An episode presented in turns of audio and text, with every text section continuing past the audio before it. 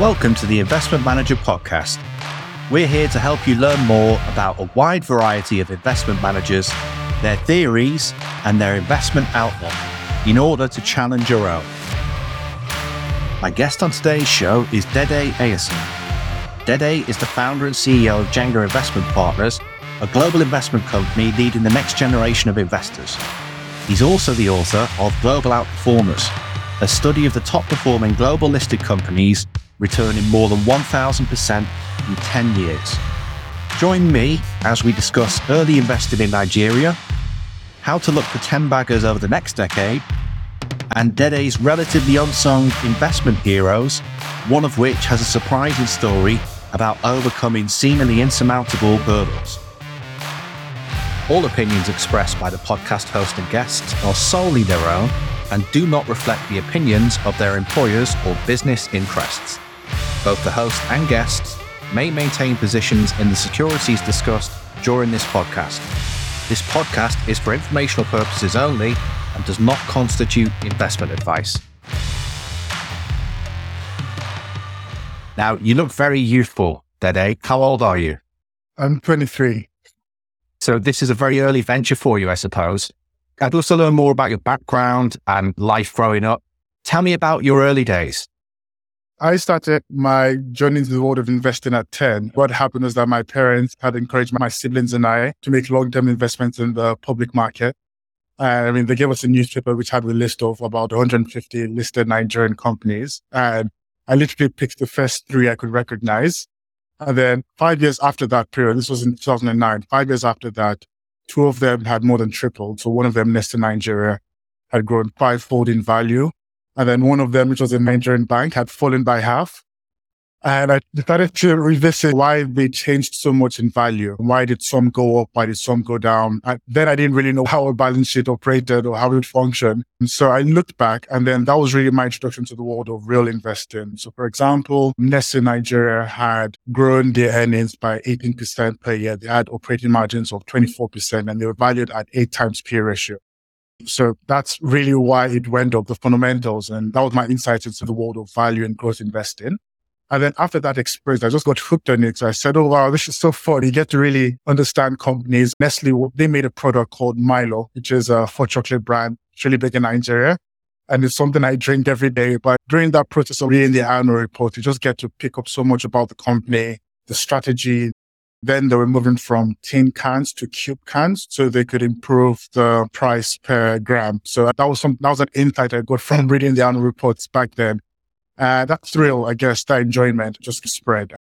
And then in university, I started an investment club with friends. And that was how Jenga got started. And after university, I switched into an incorporated company and then got an FC authorization last year. And that's where we are today in terms of parental influence, you were seemingly handed the stock pages of the newspaper. Were your parents actively involved in investing? I mean, my parents, my, my parents had a full time role. They were retail investors. My dad had bought four stocks and he held all four of them for about 30 years. So one of them was Nestle Nigeria, another one was Guinness Nigeria, and they did really well in terms of stock price. And for him, he wasn't a professional in sense of had the CFA or anything. He just really understood four companies and invested in them. So that was really my introduction and how we all got started. What inspired you to get into the industry overall? I mean, if we think about early influences, you've seen wild stock moves. I suppose your parents are investors as well in a retail sense.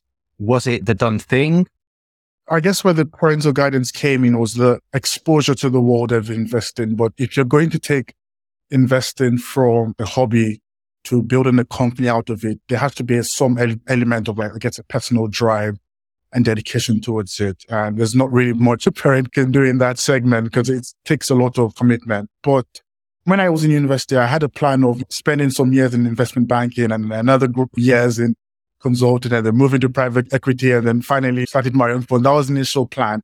But I came across so many investors while I was reading books. So in the US, there was John Rogers, who was the first black mutual fund owner. He started his company Ariel Investments, I think in 1983 at the age of 24. There was Bill Ackman, who runs Pershing Square, who started Gotham Capital at 25. Warren Buffett was 25 when he started Ken Griffin was 19 when he unofficially started Citadel. So, I mean, I just saw so many examples of people who had started their companies very early. And I asked them, I asked myself, you know, why have these guys started so young and why were they successful, I guess, over time? And for me, it kind of boiled down to, I guess, four things. One was they had a really good curiosity for stock or their securities. Ken Griffin, for example, he talks a lot about how at university he skip lectures and then he'll put a satellite on top of the accommodation building to get them um, minute by minute flows of data. And that's real dedication. So, you know, for me, I saw this passion, this curiosity, and at the same time, there was an entrepreneurial element. So before Jenga, you know, I had lots of side hustles in universities and I was building my entrepreneurial side. And I guess starting Jenga was was that opportunity to merge all those areas of life. So the curiosity aspect, the passion aspect, the entrepreneurial aspect into one thing. And I mean, that was just really how we started. Were you ever tempted to join an asset manager to gain experience prior to forming your own company? I was tempted, but what happened was that I started an investment club and it wasn't really something big. We had just like 20,000 pounds, friends and family who put money together. But six months in, I was just, I kind of got so addicted to, I guess, looking at annual reports and going through the Bloomberg terminal we had on our campus. And I was writing reports and sending it to hedge fund managers in the city and some were reading it and giving me their feedback. Some would make investments on that. But I, I guess I enjoyed the autonomy that came with starting your own fund and being able to be fully independent and I guess pick your own fund style, and that was really why I decided to build Jenga from scratch without going through another asset manager. You have a degree in accounting and finance, but I suspect that your knowledge spans far beyond that. What would you attribute your early stage knowledge to in terms of reading? You've mentioned particular influences, for example, but this to me, your level of knowledge and what you've demonstrated so far with the case study you've conducted suggests to me that there's far wider reading involved. Yeah, I mean, in, in, investing, there are lots of ways to invest and there are lots of ways to be successful in investing. I am more in the fundamental bucket where, you know, you look at the company's um, history, you try and understand what's going on and you see how they fit into the world. You look at the valuation. So there's quite a wide range of things you have to consider. Accounting, of course, is a big part. I spend, I mean, you're not going, I'm never going to make an investment without looking at the financial statement. So it's a really big part of investing, but it goes beyond just the number. So going back to, I guess, my example with Nestle Nigeria, a huge reason of why they did so well with the intangibles and the intangible aspects where it goes beyond the numbers. So in terms of the brand, the brand value, you're thinking about marketing, you're thinking about psychology of what Milo has in with consumers in Nigeria. You're also thinking about the economy because then Nigeria was growing fairly well. So there was room for them to expand into new regions. And that's not always the case. So you have to think about the economy and the macro environment. And then also, I guess, just history as well. So I think fundamental investing spans lots of disciplines. One of the e-mentors I really love is Charlie Munger. And I mean, there's no one who's an exemplary of, you know, that wide mental model and wide um, range of disciplines when it comes to investing. That's, that's my philosophy on investing is really trying to understand lots of things and then make decisions that really matter. Now, prior to commencing with your study, tell me about your thesis and what led to you conducting a study on global outperformers. So I originally wanted to do the global outperformance study three years ago when I was just finishing university. I started writing, but then I realized I just didn't have the skill set to finish it off. And then last year, when the markets had cooled down, it was more practical to write about companies that had returned tenfold. So 10 baggers or 1000% in 10 years. What we did in the book was that we split the analysis into three areas. So one was the factor research where we looked at key factors like multiples, profitability, margins, and tried to understand what investors had paid for the companies. And then the second area was that we looked at it from a geographic view, which was more qualitative in analysis. So we looked at why India did so well, why Sweden was number one in Europe, you know, why Africa didn't have that many companies, why Asia was the vast majority at 60%, and just trying to understand how the world has evolved through the lens of the best performing companies. Then the third area was that we looked at it from an industry lens, quite similar to the geography, but then we looked at it from the 11 GICS industries. So information technology, healthcare, why healthcare did well. Was it because of COVID or was it because of high multiples? What can we learn from the healthcare industry? that sort of thing. And at the end, we then put together 10 lessons from the case study that cuts across all those three areas. For me, the reason why I really wanted to do this, the study was threefold. So one was commercial awareness. When you're looking at 400 plus companies and you're trying to understand why they've done really well, you learn a ton about, you know, how industries change or how businesses evolve. And for me, there was just so much to learn about the world, a lot, a lot of commercial awareness knowledge gained from doing it. Second was to be a better investor. I am a big fan of learning from the past and learning from successful investments and also investments that didn't work out. And I think spending some time reviewing what has worked, one can become a better investor by learning from the past. And third was, of course, to share what I'd learned with uh, people out there. So that was why we published it and received lots of feedback from people and hear about what they were expecting versus what they actually saw in the book you know, just share and bounce off ideas there.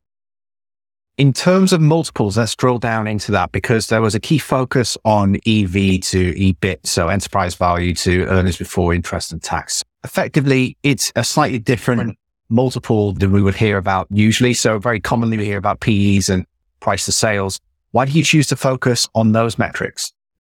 I'm a big fan of the enterprise value metrics because they include debt and the minus cash. So basically the reward companies that have much stronger balance sheets compared to the PE ratio, which just looks at the market. So that way, I think you have a slightly better reflection of the true health of a company. And then also the problem with earnings is that it goes beyond the operational metrics in the balance sheet. So for example, interest charges or tax differences can really impact what the earnings would be at the net income level. But when you look at it from an EBIT level, you have a slightly better idea of the operational metrics when you're looking at companies. So when you're comparing across companies in so many different markets, I think the EV over EBIT makes a lot more sense than the PE ratio.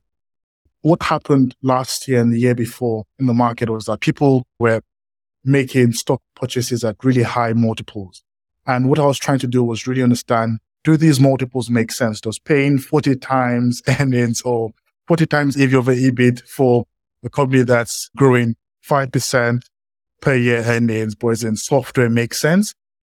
And to me, from doing that research, it was so clear that it didn't make sense because what we realized or what we saw was that 49% of the 446 companies that returned tenfold had an EV over EBIT of less than 10 times. People paid less than 10 times earnings to compound these really good businesses. And I mean, when you take that into the context of where the market is, I mean, the market is currently at 18 times. The MSCI World Index is on 18 times P ratio. You realize, you know, you really have to think really cheaply. You're looking for big discounts in the market. So, I mean, that was a learning point from a multiples view. So the message there, the key takeaway is that price does matter. Yeah, price does matter. Everyone, I mean, I speak to people and they're like, yeah, of course, price does matter. But I mean, when, when there are moments of greed going on in the market, it's very easy to, you know, lose focus on that and I think the whole purpose of the book for me, especially is that when you go through another period of euphoria in the market, just going back to that book and just trying to see how things do turn out because things do happen quite often. The cycles move up and down five to 10 years every time. Having that book is just a reminder that, you know, you really have to focus on the multiples. It's not about what people in the market are paying right now. is about what makes sense. Um, so yeah, priceless matters. That's the key, key message there. The last decade was largely heralded as the decade of growth. Yet your study suggests that there is value out there to be had and that in choosing that value, that actually you gain better performance. So is it a question or is it as simple as growth and value overall? Or what other factors really come into the fold? To be honest, I've never really understood this value versus growth issue in, I guess, in public markets. Because I mean, going back to my first investment ever, and I looked at Nestle Nigeria, it was a company that was at eight times P ratio, but was also growing 18% per year over a period of five, six years. And it rose fivefold in value. And you look at it from a quality view, it had EBIT margins of around 20 to 30% during that period. And I asked myself, the investors in Nestle, were they value or were they growth or were they quality? And for me, I mean, I think they're all sides of the same coin. And when I look back at the uh, research we did with global outperformers, it confirmed that idea of that one doesn't really have to separate value or growth or quality from each other. and stick to just one bucket. You just really have to look for companies that offer you all three things. So, I mean, a good example of a popular company that was there was Sony Group. So Sony Group had fallen into losses in 2012 and it was trading at, I think, 0.2 times EV over revenue at that period. If you looked at it right then, you'll have said, Oh yeah, this is value. But then what happened was that they had gone from loss making to profitability and they, I think they grew earnings by about 15% over the next few years because of the performance of the PlayStation and they moved more into the content aspect of gaming consoles. So that increased their margins. If you look at it three years later, you'll look at it as a growth company. I mean, depending on where you're looking at it, kind of skewed either to value or growth. And it was the same thing across so many sectors. You know, semiconductors was a really huge part of the outperformance. I think about 49 companies across the 446 were from the semiconductor industry. And if you looked at it between 2002 and 2012, it looked like value. And then after 2012, it looked like growth because the sector did really well when mobile computing became a thing. So overall, I think one just has to focus on all the factors, look at the multiples, pay low, look at the growth, look for companies that have very good double digit plus earnings growth over the next three, four, five years and further. And then look for companies that can also earn profitability. So another thing we learned was that 82% of all the outperformers were profitable at the start of 2012. So the idea of investing in loss making companies that would never turn a profit and have high multiples just doesn't work as well. It's interesting that you mentioned Sony and I will get back to multiples in a moment, but I had a look at the book. I was fortunate enough to receive a copy, so thank you for that. Among only seven large cap performers that have grown by a thousand percent or more was the Sony Group. Now, I thought about that more holistically. Japan as a market trades on low PEs and has done for years. There are pockets of value definitely there. So did you view Sony in this case as a turnaround or was it really a separate growth story because of a change of business model? So Sony was a turnaround, but the problem with turnarounds is that when they start their turnaround, some turnarounds can transition into some form of growth. So we saw that in a lot of examples where a company might be cyclical, then they have bad management, then it becomes a turnaround, and then they go into a new business model and then it becomes growth. So over the 10 years, it, it will switch into different categories. I guess the key thing from an investor is to recognize when it's shifting categories or when it's going into a new category or when it's at risk of falling into another category. I think that's a key area for investors and understand what exactly you're paying for. Seven companies were large caps and I was quite surprised about that. I mean, when you get seven companies out of 446 were large caps, I asked myself, why exactly am I spending so much time looking at large caps? I mean, it's a thing of numbers where it's easier for a company to grow from 100 million to 1 billion than to grow from 100 billion to 1 trillion. The 1 trillion market cap thing, it's, it's a really new phenomena, which, um, I mean, you, will probably see more of it in the future, but it's really a new phenomena. And, you know, expecting the company to grow from 1 trillion to 10 trillion is, it just becomes harder just due to the law of large numbers. So back to multiples for a moment. Most would expect that if we are looking for 10 baggers over a decade or any time period, really, a 10 bagger is always welcome. We would probably look for fast earners in terms of revenue growth and earnings growth. Is it necessary to have fast earners? What did you find from your study was most common amongst the super outperformers?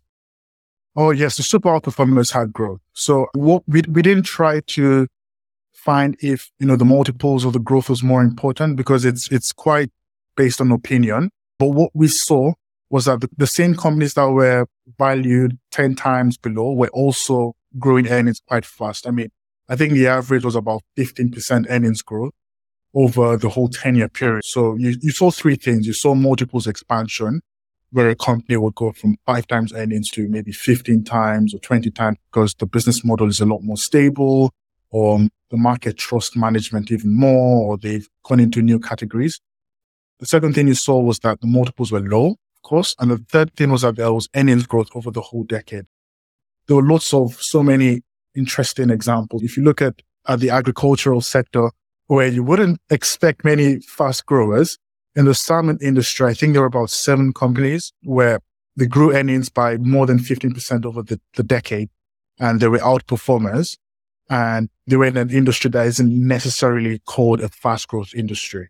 So yes, earnings growth is very important. I think 15% is the benchmark, but it's safer to have that margin of safety where you're looking for something that can do 20%, but ends up doing 15. Let's look at the size factor as well. We've talked already about the fact that there were only seven large cap outperformers from the data set. In terms of size itself, there were 63% of the subset group that were nano cap. So on this basis, that is $50 million of market cap or less. In terms of investability, what's your view on allocation towards size? Has this changed your view? Would you allocate towards the smaller areas of the market now, knowing what you know? Yes, I, I mean, I've always been a fan of the smaller caps because my, throughout my investment history, it's been the segment where I found the better companies for better value. Again, you know, you don't have institutions looking at those companies with under research. Don't have much sell side coverage because it's less profitable for them. Founders might own 50% of the outstanding shares and it's just too liquid. So there are lots of things that keeps it undervalued. But then once it grows a little bit, um, you know, that coverage increases and the share float also increases in size and then it becomes much more attractive for the larger um, investor.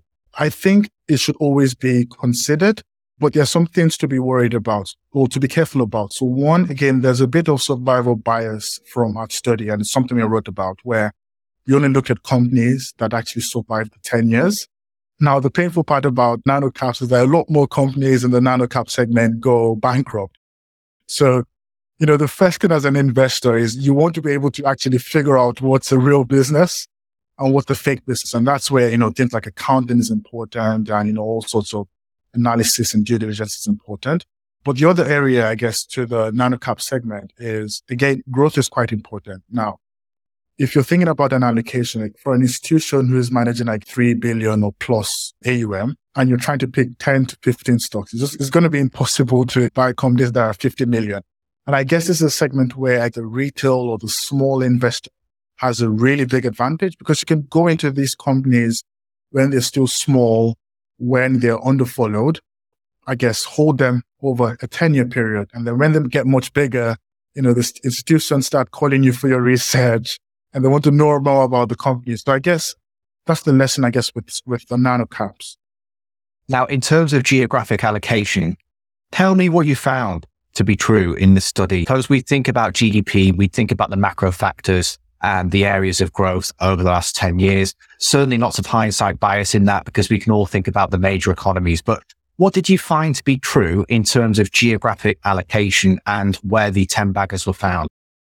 What we did was that we sorted all the countries by the number of outperformers.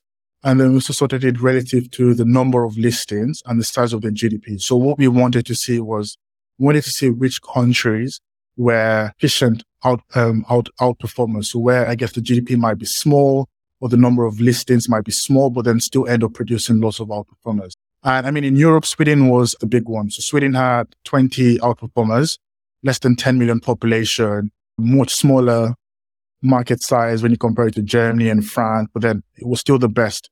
And the reason why, I mean, I mean, I don't want to go too much information in Sweden, but I mean, the reason why Sweden did so well was you had so much innovation in, uh, you know, in the country and not just innovation for, I guess, the Swedish market, but also innovation where they, the products were exported into other regions. So lots of the healthcare companies in Sweden and the Nordic region entirely were actually making their revenues from the US uh, and also from China and Germany. So they were big exporters. And then also they were quite acquisition focused. So they were look, they, they knew how to allocate capital quite well, especially compared to the rest of Europe. Uh, so that example has really given me some insight into why one might want to pay attention to Sweden. But it's not that easy because what works the last decade might not work this decade. And a, a good example is Japan, because Japan between 2002 2012 had zero outperformers. There were no outperformers entirely. And then between 2012 and 2022, there were 49. So it was the third highest in the world. So it literally went from zero to 49. So the lesson isn't just to look, just look at the last decade and say, okay, yeah, this did really well. So we're going to look here is to put things into perspective. And now when you put things into perspective with Japan, the reason why Japan had zero, then had 49 was because of the effects of the bubble that went through in the 1980s and the 1990s where it experienced a lost decade.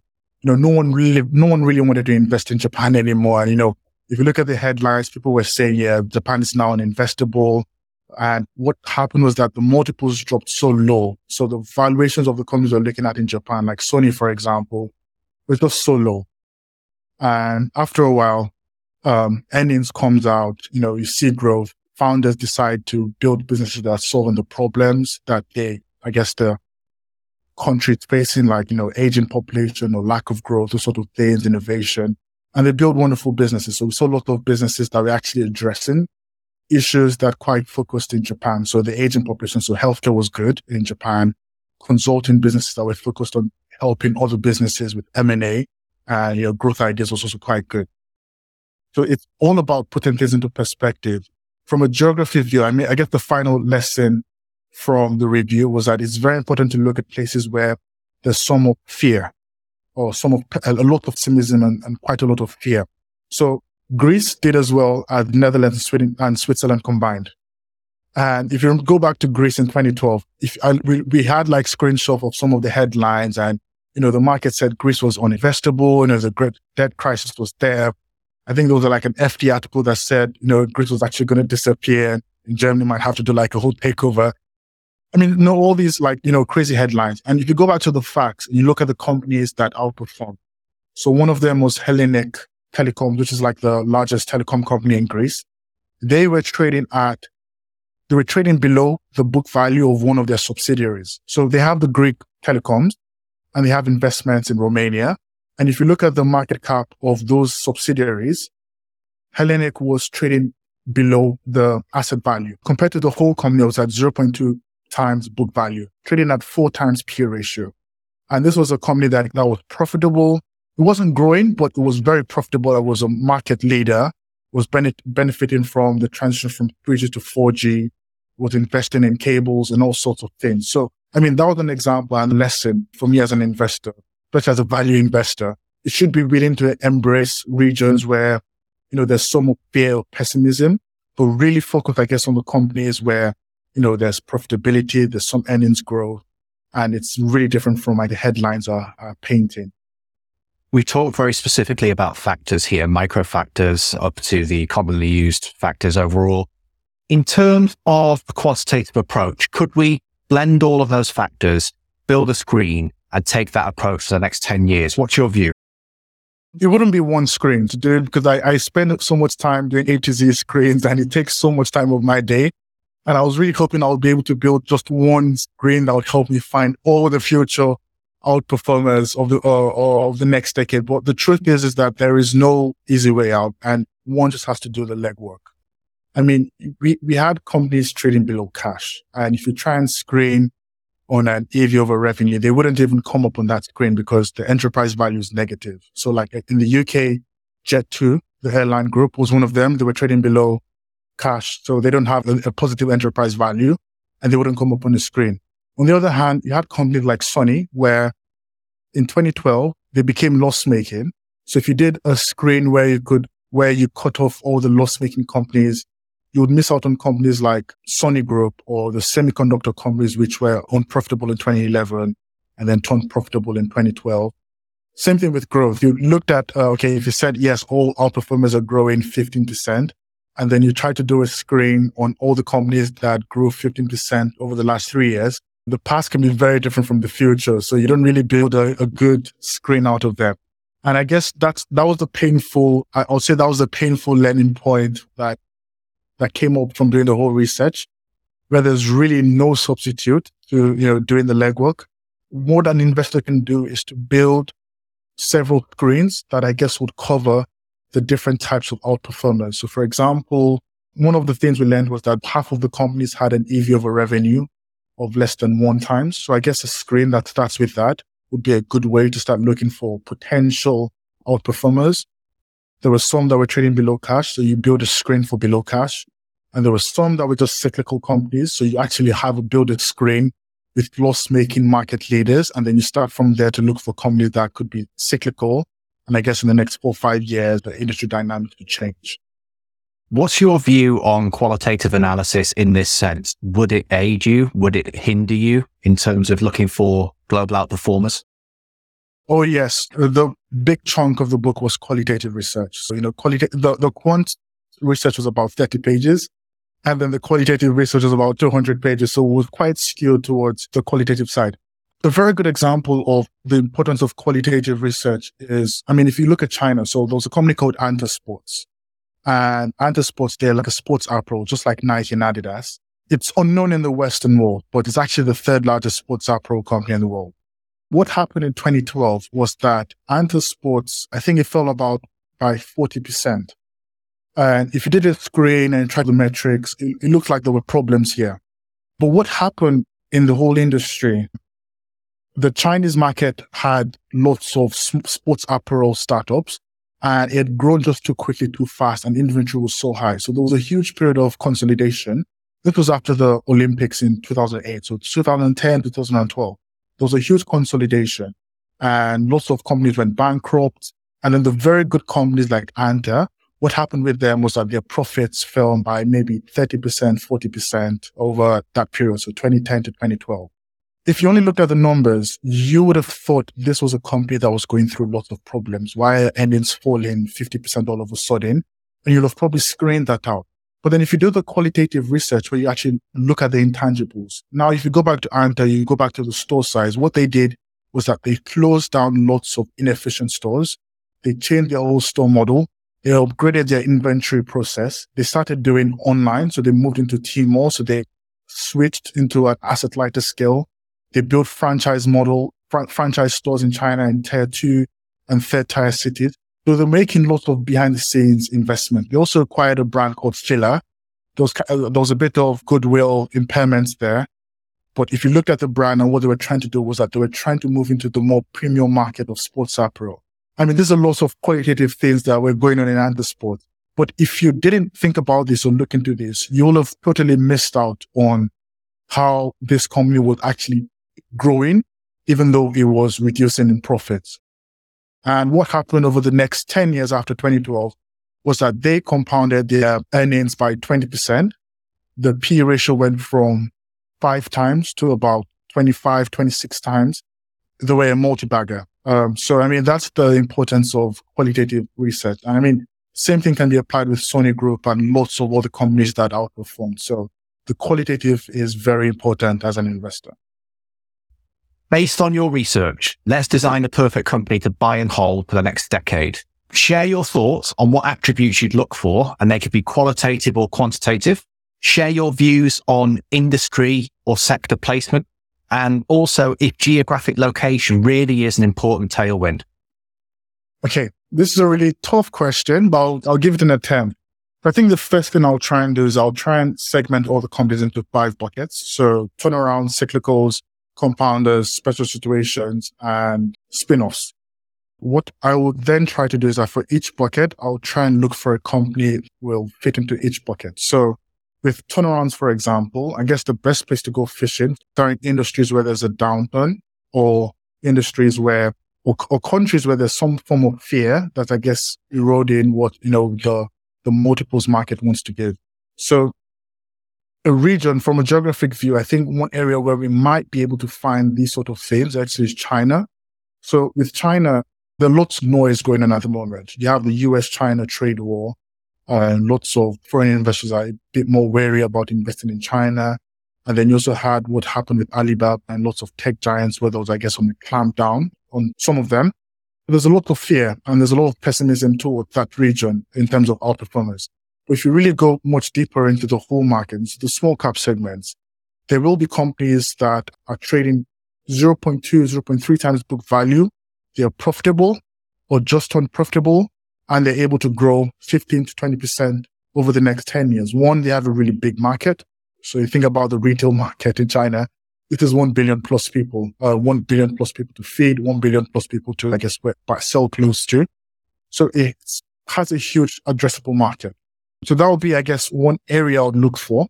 I would also look for areas where there's a long period of growth ahead. So you think about solar energy, for example. So I think from the study, we found about 40 of the outperformers were from the solar energy industry, and many Chinese companies, of course. So I think that would be somewhere interesting um, to look for the next 10 years, because I don't think we're going to be using less solar now than in 10 years time, especially now when you know, lots of countries are having mandates to, you know, reduce their fossil fuel and cut their carbon emissions. So I think those sort of things will expand.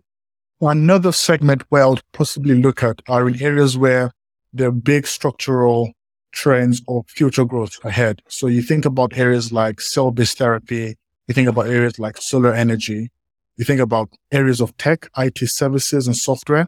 I'll look at those areas as well. But I'll be careful about two things. One, of course, is valuation. So remember the companies we found from the outperformers, half of them had EV over EBIT of less than 10 times. And even though there's been some decline in these areas, you still have companies trading at 25, 30 times with potential growth of 15%. So I'll really look at the business models where there's some form of ability to build a brand, build a moat towards it, and increase the switching cost and also pay really low multiples for them. So those are the areas I'll really be focusing on for the future 10 years. Changing tracks now. Let's talk about the hurdles that you've had to overcome in asset management so far, because you created, you founded a company of your own at a very young age, which I admire. I think that's tremendous. What kind of hurdles have you had to overcome so far in asset management? There's been quite a few hurdles. So, I mean, when I started the whole process of, I guess, switching Jenga from an investment club into an incorporated company, I was 21. And I mean, if you, if you reach out to, I guess, a lawyer or someone that you want to build an asset management firm at the age of 21, no one's really going to take you seriously. So it took quite a bit of convincing to get people to, I guess, help you out. So that was a, I guess that was the first big hurdle I faced. And then, of course, you're trying to raise funds for your fund and people want to see a track record of possibly even five, 10 years, 15 years. And you started with a, I guess, two year track record and three year track record. Takes a lot of effort, I guess, to really get people to understand what you're trying to do. Looking back, I really enjoyed these hurdles because from real opportunity to improve who I was, how I presented things, how I spoke about my ideas, actually building a track record, speaking to people, not giving up too easily. So I guess, I mean, I guess that's the positive from overcoming these hurdles. And to be honest, I don't think the hurdles are going to end. Even when you're 40 and 50, you have to keep proving to people. I mean, you might have a good track record for five years and the market turns on you one year and then you underperform and investors bail out. And once again, you have to do the same, proving yourself. So it's, it's an endless journey of hurdles. And that's how I see it. Even when I'm 50, 60, 70, uh, I'm just thinking about how many times people have doubted Warren Buffett uh, in his lifetime. I mean, there's someone who has a pretty much the best track record in the history of investments. And two years ago, you know, people were saying he's old school, he's old now, he doesn't know what he's doing. And, you know, he still has to quietly prove himself out with performance, which he has done. Look at, if you look at the recent recent performance. So it's a never ending journey of hurdles, but the key thing is having the grit and I guess having the motivation and the passion to overcome them and improve yourself in the process. Tell me about the name Jenga. What's the origin of the name and what's your mission as a business? When picking the name, I wanted something that reflected one, who I was and two, what I was trying to build. I looked at what build meant in different languages. And then I came across Swahili. Uh, to build is Kujenga. And I was like, oh, wow, this is a fun name. You know, there's a game called Jenga, quite popular. It's easy to pronounce. It's memorable. And it also means to build. Well, that was quite an easy pick for me. And I just added investment partners to it, to it. So that was how the name came about. The mission with Jenga is threefold. One, we try to outperform the benchmark, which is the MSCI World Index. And that's what we strive to do. It's quite hard because if you look back through history, I think about seven in 10 managers underperform over the long term. So it's quite a challenging hurdle to make. And that's what we want to achieve for our clients. The second mission is leading by example. That's across lots of things, um, from the culture we set, the culture that cares about its people and improving its people. So that's a really big focus all in Jenga in terms of what we try to do, especially when we have, you know, interns of comment and also myself too. Constant improving, constant learning. And it's central to, it's, it's really central to investment strategy. The third area is also leading by example to the industry. So in things, and when you look at being accountable to ourselves and to our investors, having integrity and being trustworthy and being open with what we do, I think these are really important aspects of, you know, building an investment company. And again, this is our mission for the long term. Who are your biggest inspirations in the investment industry? And that could be past or present. I think the two I'll focus on today, one is Allan Gray and one is Laura Sloate. The reason why I'm focusing on them is because there are not many articles on both of them out there. So I think it's good, always good to add value to listeners. But Allan Gray, Allan Gray was a South African investor who built three different investment companies, Allan Gray South Africa, Allan Gray Australia, and another company called Orbis Investments, which is, I think, based in Bermuda, but then they originally started in London. And in the 90s, Allan Gray had, Orbis was the number one performing global fund in the world. And in its first 30 years, Allan Gray South Africa had returned about 27%. So he had an outstanding track record. And the most impressive thing about Allan Gray is that he really built an investment company that I guess stood the test of time. And a lot of investment companies come and goes. Lots of people set up funds and, you know, they go busts every now and later. And this was someone who built three different companies. For example, in South Africa, the investment industry was so small in the 1970s and he took that risk, built a fund there. And now, I mean, they have the largest investment industry in Africa and he's really set the pace in terms of the standards of investing. The other thing I like about Allan Gray is that like he was a very good teacher and wasn't just someone who I guess picked stocks and that was the end. He was a very good teacher. And lots of other successful fund managers were ex, you know, Allan Gray employees and Orbis um, employees and just shows so much about the culture and who he was um, you know, before he passed away. And he's just someone I really look up to. The sad thing is that there are many public interviews of, of him. Um, but there's one on Forbes where he spoke about, you know, some of his stock picks. This was in 2001, um, when they made a profit. They made a positive return during the tech bubble because it was quite contrarian as an investor. And I mean, I encourage anyone to read that the other investor who really, really inspires me, I find as a high mentor is Laura Sloate. She, she started investing in the 1960s. She was blind and no one really gave her an opportunity when she started off.